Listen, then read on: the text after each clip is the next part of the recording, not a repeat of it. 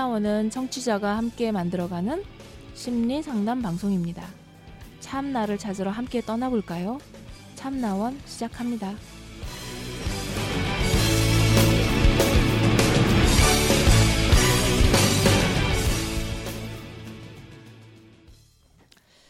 네, 안녕하세요. 어, 참나원 여러분과 함께하고 있습니다. 자, 사회생활 고민이라고 하는 얘기로 시작이 되는데요.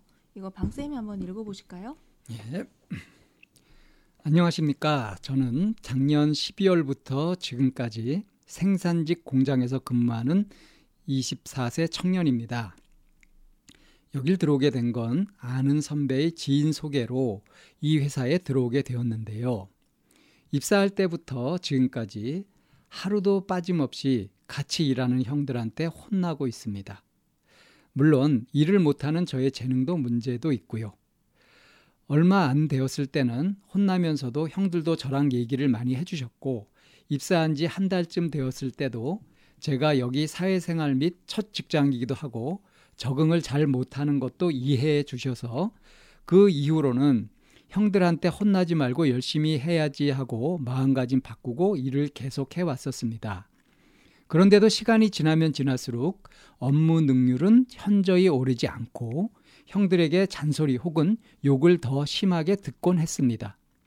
회사 내에 부서를 이리저리 옮겨 다니면서 조언을 계속 들어가면서도 생각하고 일을 했는데도 업무 능률은 오르지 않을 뿐더러 실수만 더 생겨지고 그로 인해 자신감도 떨어지고 퇴사하고 싶은 생각까지 머릿속에 자꾸 맴돈 적도 많았습니다.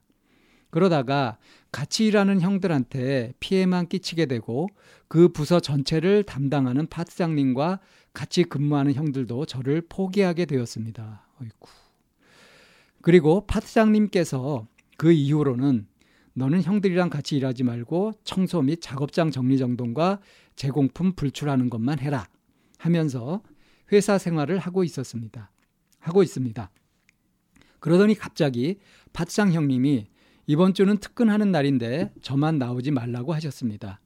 다른 형들은 기술적으로 작업해서 힘들게 돈 버는데 넌 청소만 하면 형들 입장은 어떻고 형평성이 너무 어긋나지 않겠냐면서 그런 얘기를 들었습니다. 제가 잘못 많이 한 걸 뼈저리게 알고 있습니다. 형들한테 예의도 없고 표정 관리도 잘 안 되고 안 돼 있다고 하고 청결하지도 못하고 일도 못하고 그러다가 느꼈던 게 제가 한심하다는 생각이 들어서 부모님께 죄송하다고 전화드렸는데 부모님이 저를 지인 소개시켜준 형한테 전화해서 상황이 어떤지 물어보고 난 후에야 넌 머릿속에 뭐가 들었고 어떻게 해야 고쳐질까? 이런 얘기를 형한테 듣고 나니 더 미안해지고 제가 답답하다고 느끼고 한심하고 이런 모습이 너무 싫고 화가 많이 납니다. 형들한테 다시 기회를 달라 진짜 일 다시 배워서 열심히 해보겠다고 얘기하자니 좀 미안한 부분도 많고 말하기도 꺼렵고 아버님께서도 많이 답답하다고 하시고 너 이렇게 해가지고 사회생활 어떻게 할래? 여태까지 거기서 배운 게 뭐고 뭘 하고 다녔냐면서 저를 한탄해 하시다가 너 알아서 해라 라고 얘기한 후에 전화를 끊었습니다. 이런 제 자신이 너무 싫습니다. 제가 이 일에 적성이 안 맞는 건가라는 생각이 들기도 하고 어떻게 해야 할까요? 지금 다니고 있는 회사를 그만두고 이직을 할지 아니면 버티면서 다녀야 할지 고민 중입니다. 아이고 안타까운 사연이네요. 왜 이쌤이 할 말을 잊으신 것 같습니다. 이런 내용을 가지고 상담을 올 때 제일 어려운 것 같더라고요. 어떤 점에서 어려우시죠? 그 회사에 들어갔는데 지금 자기 능력이 지금 딸리는 거잖아요. 네. 동료들에게 이제 그 일을 계속 어 이게 회사 업무라고 하는 게 혼자만 하는 게 아니라 이게 서로 토스하면서 하는 일들이라 생산직 공장이니까 이제 생산 네, 라인들이 네. 있고 서로 협응이 돼야 되는 거죠. 네네네네. 그래서 어느 하나에서 빵꾸가 생기면 네 누군가가 계속 그게 지체될 수밖에 없으니까 전체적으로 곤란해지는 음, 그런 상황들을 계속 만들어내고 있는 이 상황에 내가 여기를 계속 다녀야 할지 말지 이제 이런 고민을 하는 거잖아요. 이 과정이 지금 이제 작년 12월부터 일을 했으면 지금 이제 5개월 정도 된 거 아니에요? 4, 5개월 네네. 됐잖아요. 네. 이쯤 됐으면 적응해가지고 자기 일을 해야 되는 거잖아요. 근데 보니까 그렇게 말할 수는 없죠. 제대로 적응을 못하고 네. 그리고 결국은 이제 그 그냥 그왜 중요한 일이 아니라 뭐 청소하고 막 이런 그 그걸 뭐라 그러죠? 이렇게 작업 정리. 예, 작업 정리하는 그런 일들을 이제 본격적인 일이 아니라 어, 또 변두리, 언저리 일들을 하는 거죠. 음, 그러니까 이 공장, 이 회사에 꼭 있어야 될 사람으로 필요한 일꾼으로 지금 자리 잡지 못한 거잖아요. 네. 그리고 이제 뭐 그 다른 사람들이 이제 부담도 느끼고요. 근데 처음부터 이랬던 것이 아니라 처음에는 이해도 하고 열심히 가르치려고 하고 막 그렇게 하다가 하다가 다 포기해 버린 그런 상황이잖아요. 그래서 지금 이 사연자는 이제 이런 자기 자신이 너무 한심하다.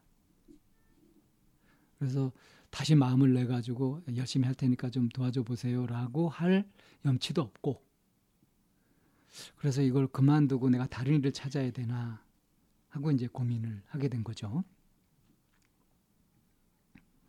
이거는 우리가 이렇게 하시는 것이 좋습니다라고 답을 드리기가 어렵잖아요. 네. 현실적으로는 자 이런 경우라고 한다면 정말로 한번 이제 적성 검사라든가 뭐 지능 검사 이런 것들을 해가지고 흥미 검사 이런 심리 검사를 한번 쭉 해봐서 그걸 가지고서 어? 어떤 일이 어렵고 어떤 일이 쉬울지 하는 것들을 점검해 보는 것도 도움이 될 수 있죠. 어, 여기에서 보면 지인 소개로 이 회사에 들어오게 됐다라고 했어요. 어, 그리고 이제 부모님한테 죄송하다고 전화를 하니까 넌 머릿속에 뭐가 들었냐 어떻게 해야 고쳐지냐 그 답답하고 대, 됐든 그런 게 아니라 부모님도 이제 여기저기 확인해 보고 음, 내가 어떤 상태인지 이걸 확인해 보고 나서 아 자기 아들한테 문제가 있구나라고 판단하신 거죠. 그리고 배운 게 뭐고 뭐라고 다녔냐고 이제 한탄하는 음. 이런 얘기를 하셨단 말이에요. 예, 예. 어, 그리고 자기 능력으로 들어가는 게 아니 간게 아니고 그 지인 소개로 이 회사를 들어갈 정도로 자기 능력으로는 뚫고 들어갈 수 없는 그런 상황이었던 거죠. 그리고 죄송하다고 했더니 부모님한테 들은 얘기는 물론 거기에서 업무 능력이나 이런 부분은 이제 못하 못했다 못해냈다라는 얘기를 이제 들었으니까 이런 얘기를 들었겠지만 이런 정황이나 분위기상으로 봤을 때 이 그 어, 24살 이 청년에게 그 쏟아졌던 집안의 분위기는 항상 우호적이거나 뭔가 수용적이거나 하는 이런 분위기는 아니었던 것 같아요.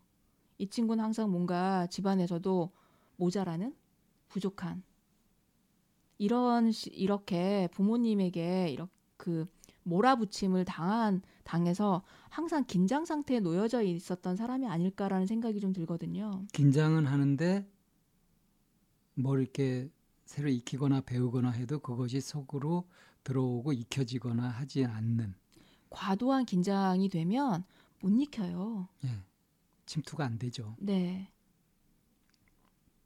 그리고 이제 그 죄송하다고 이렇게 했을 경우에 선생님은 어때요? 내가 뭐 소개해서 했는데 이- 죄송하다고 이렇게 와. 그러면은 어떤 정황인지 먼저 들어봐야 되는 거잖아요. 그렇죠. 어. 그리고 다른 데서 뭐라고 얘기를 하, 하더라도 이렇게 머릿속에 뭐가 들었냐 이렇게 하는 거는 그냥 정말 이렇게 치욕적이고 상대에게 수치심을 주는 그런 말을 지금 서슴없이 했단 말이에요. 서슴없이는 아니에요. 확인하시고 했다, 했다고 그러니까 했잖아요. 확인을 했, 했다 할지라도 이렇게 표현했단 말이에요. 그러니까 이제 이 부분이 어 이제 이 24세 이 사연자가 살아오는 동안 네. 이제 성장 환경 예. 이런 것들이 아주 크게 문제가 되거나 뭐 그렇다기보다는 우리 사회의 이제 상식 의 수준에서의 이제 문제인 건데요. 그래 그렇게 했으면은 네가 알아서 정신 차리고 하면은 그 될 거 아니야. 근데 너- 네가 정신을 어디다 두고 있길래 그걸 못 해. 이런 식으로 그냥 쉽게 얘기한단 말이에요. 근데 이런 식의 얘기가 먹힐 사람이 있고 안 먹힐 사람이 있는 네. 건데 이 사연자는 안 먹히는 사람이죠. 이게 하면, 부적절한 네. 경우죠. 네. 그러니까 한 100명이 있다고 한다면 그 사람들한테 직업 교육을 아주 다 시키면은 그 중에 어떤 것들은 뭐한 어, 90명은 할 수 있고 10명은 못 하는 것도 있고요. 어떤 거는 그 어려워 가지고 한 10명을 할 수 있고 90명 못 하고 이런 있죠. 경우도 있는데 100명이 다 할 수 있다. 음, 이런 그거는... 일들은 별로 없지 않아요? 네네. 근데 지금 이 사연자는 이 지금 하고 있는 이 일이 자기가 익혀도 열심히 하려고 해도 안 되는 일이라는 것이 지금 나타난 거잖아요. 네. 그러니까 이걸 가지고서 도대체 어떤 정신을 가지고 하고, 하고 있길래 그걸 못 익히고 그러냐 이렇게 하는 것 자체가 미치고 환장하려고 그러시죠. 네. 그래서 이제 이런 경우에는 반드시 거쳐야 되는 것이 뭐냐면 스캔, 어, 심리 스캔이 필요한 거죠. 그래서 이제 제가 처음에 현실적으로는 심리 검사 같은 걸 통해서 그러니까 지능 검사, 적성 검사, 흥미 검사 뭐 이런 것들을 쭉 배터리로 이렇게 해 가지고 종합적으로 이 지금 마음이 어떤 상태인지를 진단해 보는 것이 필요하다. 그래서 이 일에 적합할지 그렇지 않은 것을 판단해 가지고 이 친구가 할 수 있는 일 쪽으로 그렇게 잡아가야 되는 거다. 이게 현실적인 해법이죠. 때로는 이 부모, 이 아버님, 부모님도 아마 이 아들이 굉장히 걱정이 될 거예요. 예, 걱정이 어, 많이 그러니까, 되실 겁니다. 예, 뭔가를 이렇게 익히고 받아들이고 하는 데 있어서 더딘 그런 아이를 보게 되면 그 부분에 밑에 있는 것들을 이렇게 치워주면서 토닥여서 다음 단계로 나갈 수 있게 에, 에, 하, 해야 한다라고 하는 그 방법보다 부모님 마음은 더 급하 급한 마음이 먼저거든요. 그리고 그 급한 마음이 들 때 그 기준이 뭐냐면 남들은 네. 다른 사람들 애들은 이런 걸 가지고 보거든요. 왜 요즘에 그 굉장히 지적받는 얘기 중에 하나는 라떼는 말이야. 혹시 들어보셨어요? 음, 라떼는 말이야. 음. 라떼 등장했다. 라떼 뭐 이제 이러면서 하는데 라떼는 말이야. 이제 이렇게 하는 나는 그러지 않았다라고 하는 이것도 굉장히 자식으로 하여금 좌절감을 들게 하는 것 중에 하나이기도 해요. 그래서 부모가 하지 말아야 될 것 일순이죠, 그게. 네. 그래서 음. 이렇게 부모님의 걱정 때문에 자꾸 아이를 몰아붙이게 되고 대상을 몰아붙이게 되면 그 대상은 아 부모님이 내가 지금 놓여져 있는 이 상태가 걱정이 돼서 그러는 거야라고 받아들이기보다는 자식 입장에서도 부모에게 이렇게 기대에 부응하고 뭔가 그 인정받고 싶기 때문에 스스로 이렇게 더 위축이 되고 긴장이 되면서 힘이 들어가면서 더 못하게 되는 일이 많아요. 그러니까 이제 이걸 생각할 때 우리가 이제 보통 상식적으로는 자꾸 이제 의지만 생각한단 말이에요. 네. 그 마음이 있으면 그렇게 되겠지 하고 태도만 가지고 뭐라고 자꾸 하는데 사실은 두 가지를 같이 생각해야 되죠. 의욕과 능력이라는 차원도 같이 생각해야 그렇죠. 되는 거죠. 네. 그런 능력이 안 되는 사람한테 자꾸 그걸 요구하면서 태도를 가지고 얘기하면은 이거 정말 미치고 환장할 노릇이거든요. 그래서 사회생활을 할 때 의욕은 있는데 능력이 어, 능력이 없죠, 그죠? 의욕이 있는데 능력이 없을 때 이거 네. 참 골칫거리거든요. 네네, 네. 그럴 때 이제 정말 복 받은 케이스가 그 사수를 잘 만나는 거예요. 좋은 사수를 만나서 네, 좋은 사수를 그 능력을 만나서, 길러주는. 네네 능력을 정말 손에다 꼭꼭 쥐어주듯이 해서 하는데 요즘에는 그런 사수가 많이 부족하다고 해요. 뭐 사수도 직코가 어. 석자라서 바쁘지 않겠어요? 네, 네. 네.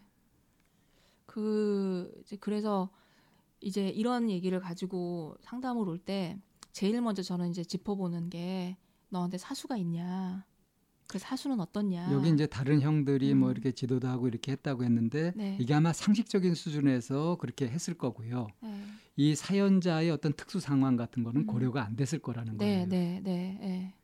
근데 그래. 지금 이제 이 사연자가 과연 어느 정도의 능력이 있고 그 일에 적성이 있는지 이런 것들은 지금 전혀 판단이 안 된 상태이기 때문에 이제 그거를 하고 거기에 맞춰서 이제 잡아가야 된다는 거. 이건 너무나 상식적이고 당연한 얘기인데 우리 현실이 음. 그렇게 녹록지가 않죠. 그래서 어, 이런 사연에 처한 사람들 같은 경우는 내가 가지고 있는 능력과 의욕이라고 하는 이 부분에 대해서 좀 객관적으로 좀 아프지만 봐야 되는 그런 게 있고요.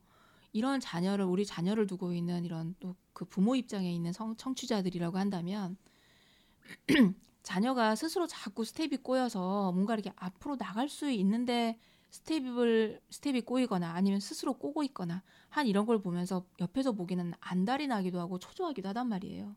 그럴 경우에 몰아붙이는 방법은 더 스스로 스텝을 꼬이게 하거나 그리고 그 긴장이나 이런 부담감으로 인해서 스스로 길을 더 못 찾게 못 찾게 만들어 버리는 그런 걸림돌 역할을 하고 있다라는 말씀을 분명히 좀 드리고 싶어요. 그러니까 못하는 애한테 이걸 왜 못해 네. 하고 다그쳐봐야 네. 점점 더 못하게 된다는 얘기고요. 네. 그 지금 이 친구는 이 자신이 한심하고 너무 싫다 이렇게 돼버려서 이게 사실 가장 걱정되는 거죠. 음. 이거 상담 받아야 돼요. 그러니까 만약에 이 사연을 올리신 사연자가 이 방송을 듣는다면 당장 상담하러 오십시오. 어, 상담하면 해결할 수 있는 부분입니다. 그러면 이제 이런 상황에 놓여져 있는 그 자, 자녀 입장에서는 아 그러면 우리 부모가 잘못했네 내가 이러고 있는데 자꾸 나를 몰아치고 다그쳐서 내가 이렇게 됐잖아 이렇게 남 탓할 수만은 없는 거죠. 아, 그, 그, 그래봤자 뭐 도움될 게뭐 네, 네, 있어요. 네, 오히려 해롭죠. 네. 그러니까 기왕 이렇게 된 거, 그럼 여기서 어떻게 해야 되나 하고 찾아야죠. 음, 그래서 그렇게 스스로 앞, 앞으로 발을 못 내디디고 있는 사람들의 대부분에 보면 과거의 기억이나 경험이 자기 스스로의 발을 꼬고 있는 경우가 굉장히 많거든요. 거기 사로잡혀 있으면서도 네. 자기가 어디에 사로잡혀 있는지를 모르고 네, 있는 네, 네. 그런 경우죠. 네, 그래서 누구 탓을 하거나 그렇게 인, 그로 인해서 환경이 만들어진 부분은 있기는 하나 그거는 과거에 이렇게 내가 잘못된 신념으로 이렇게 하고 있었다라고 하는 부분에 대해 스스로 깨닫고 어, 현재 내가 할 수 있는 부분에 대해 스스로 발을 적어도 스스로는 발을 꼬지 말아야죠. 네. 어, 그래서 어, 우선 자신을 이렇게 쭉 보고 내가 뭘 싫어하는지, 뭘 좋아하는지, 어떤 것은 자신 있게 할 수 있는지, 어떤 것은 자신이 없는지 이런 것들을 차분히 살펴보고 거기에서 지금 자신 없고 별로 하고 싶지 않은 그런 것들을 단박에 어떻게 하려고 하기보다는 내가 할 수 있고 그런 그래도 어느 정도 그렇게 많이 거부감이 없는 뭐 하고 싶진 않더라도 해도 괜찮은 그런 것들부터 이렇게 도전을 해가지고 아 나도 이걸 할 수 있구나 하는 이제 자기 믿음을 좀 키워가면서 그러면서 해갈 때 능력도 키워지잖아요. 그런 식으로 점진적으로 이렇게 접근해 줘야 되는 거지. 어느 날 갑자기 안 되던 게 되고 이렇게는 안 되잖아요. 네, 그러니까 스스로를 한심하게 여기고 나 이거 싫어. 아, 내왜 이 모양이야. 이런 식으로 마음을 가지는 것은 그게 스스로 스텝을 꼬는 거죠. 예, 스트, 스스로 꼬는 거니까 그렇게 하지 말고요. 사람마다 다 자기 삶을 남들하고 똑같이 살 필요는 없는 거다. 내 삶을 살아갈 권리가 나한테 있다. 하고 그것이 사람들이 인정하든 안 하든 그것이 내 삶이라면 그렇게 뚜벅뚜벅 걸어갈 권리가 나한테 있는 거다. 좀 이런 안내를 받아가면서 그러면서 이제 차분히 자기의 길을 찾아갔으면 좋겠어요. 네. 음. 자, 사회생활 이제 20대 이제 초중반 시작이잖아요. 그러니까 사회생활이라고 하는 것이 사회에서 다 이렇게 한다는 걸 그대로 따라가야 되는 건 아니다. 이걸 좀 강조하고 싶네요. 네. 스스로 뭐 저는 드리고 싶은 얘기가 스스로 스텝을 꼬지 않았으면 좋겠다. 스스로 한심하다, 능력이 없다. 이렇게 생각하는 부분을 떠나서 그럼 내가 첫 발을 어떻게 뛸 것인가? 스텝을 꼬지 않으려면 의욕만 너무 충만하고 내가 능력은 아직 그 만들어내지 못했을 때 이 능력을 어떻게 채울 것인가 하는 거에 대한 고민을 먼저 좀 하셨으면 좋겠고 그리고 이렇게 첫 발을 떼고 있는 자녀를 둔 부모 입장에서도 어, 좀 믿고 맡겨주는 것도 부모로서 절대로 다그치지 말라고 네, 네. 꼭 말씀드리고 싶어요. 네, 한 발 맡겨놓는 거 하는 이 부분도 그러니까 아이가 스스로 한심해하고 막 이렇게 하고 있는 거 이런 경우에는 위로나 격려가 필요한 거지 다그침은 안 되거든요. 네 사회생활하고 있는 자녀를 보면 그야말로 라떼는 말이야. 이 얘기가 하고 싶으실 수 있더라고요. 그런데 이럴 때는 부모 입장에서는 사회생활하고 있는 자녀에게 조력자 역할을 하는 거지. 어, 내가 진두지휘할 수 있는 그런 입장은 아니거든요. 스스로 자기의 스텝을 찾아나갈 수 있게 도와주는 게 그게 부모라고 생각을 해요. 그러려면 한 발 좀 뒤로 물러나서 믿고 맡기는 이런 부분도 필요한 시기이더라고요. 그래서 이 부분 좀 잘좀 좀 고민해서 서로 잘 이렇게 그 조율해 나가는 그런 아름다움을 발휘할 수 있는 부모 자녀 관계를 만들어 갔으면 좋겠습니다. 네, 오늘의 사연 여기에서 정리합니다. 참나원을 들어주셔서 고맙습니다. 저희 참나원 방송에 참여하시고 싶으신 분들은 팬딩을 찾아주세요. 팬딩은 좋은 컨텐츠를 많은 사람들과 공유하는 사이트입니다. 팬딩에서 참나원으로 들어오시면 후원을 하실 수도 있고, 궁금한 것을 풀 수도 있고, 따뜻하게 마음을 나눌 수도 있습니다. 방송 상담을 원하시는 분은 chamna-one 골뱅이 다음점 넷으로 사연을 보내시거나 02-763-3478로 전화 주셔도 됩니다. 참나원의 문은 항상 열려 있습니다.